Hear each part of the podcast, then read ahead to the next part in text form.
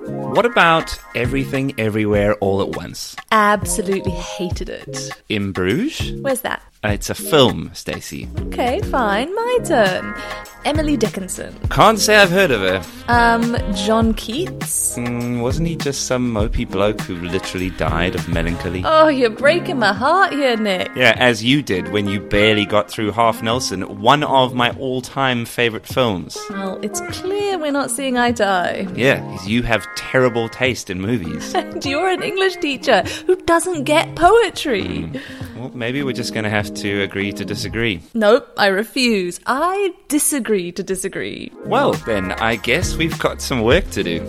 I'm Nick. And I'm Stacey. And despite being good friends for over a decade and both being English teachers, we clearly have our differences. So each week we will be discussing a different poem or a film that we love.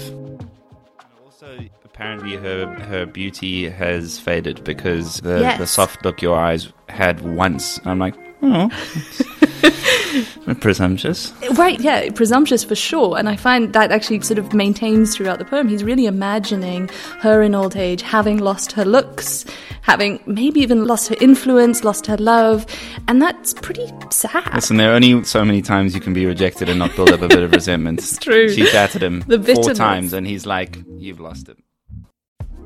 Is there an argument to be made that just in this conversation we have listed, I mean, I don't know how many sort of thematic elements of this film, idea of generational trauma you've just mentioned, perhaps the immigrant experience, the problems of sort of social media and the internet on, on the psyche, um, the idea of potential lives that we could have lived, nihilism, like there's just so many. Is there not an argument to be made that it's trying to do too much? I think that's a legitimate response, and I think that the argument that it's trying to do too much is fair. I think that the film itself is, uh, on a, a filmmaking level, tremendously and I would argue admirably ill-disciplined.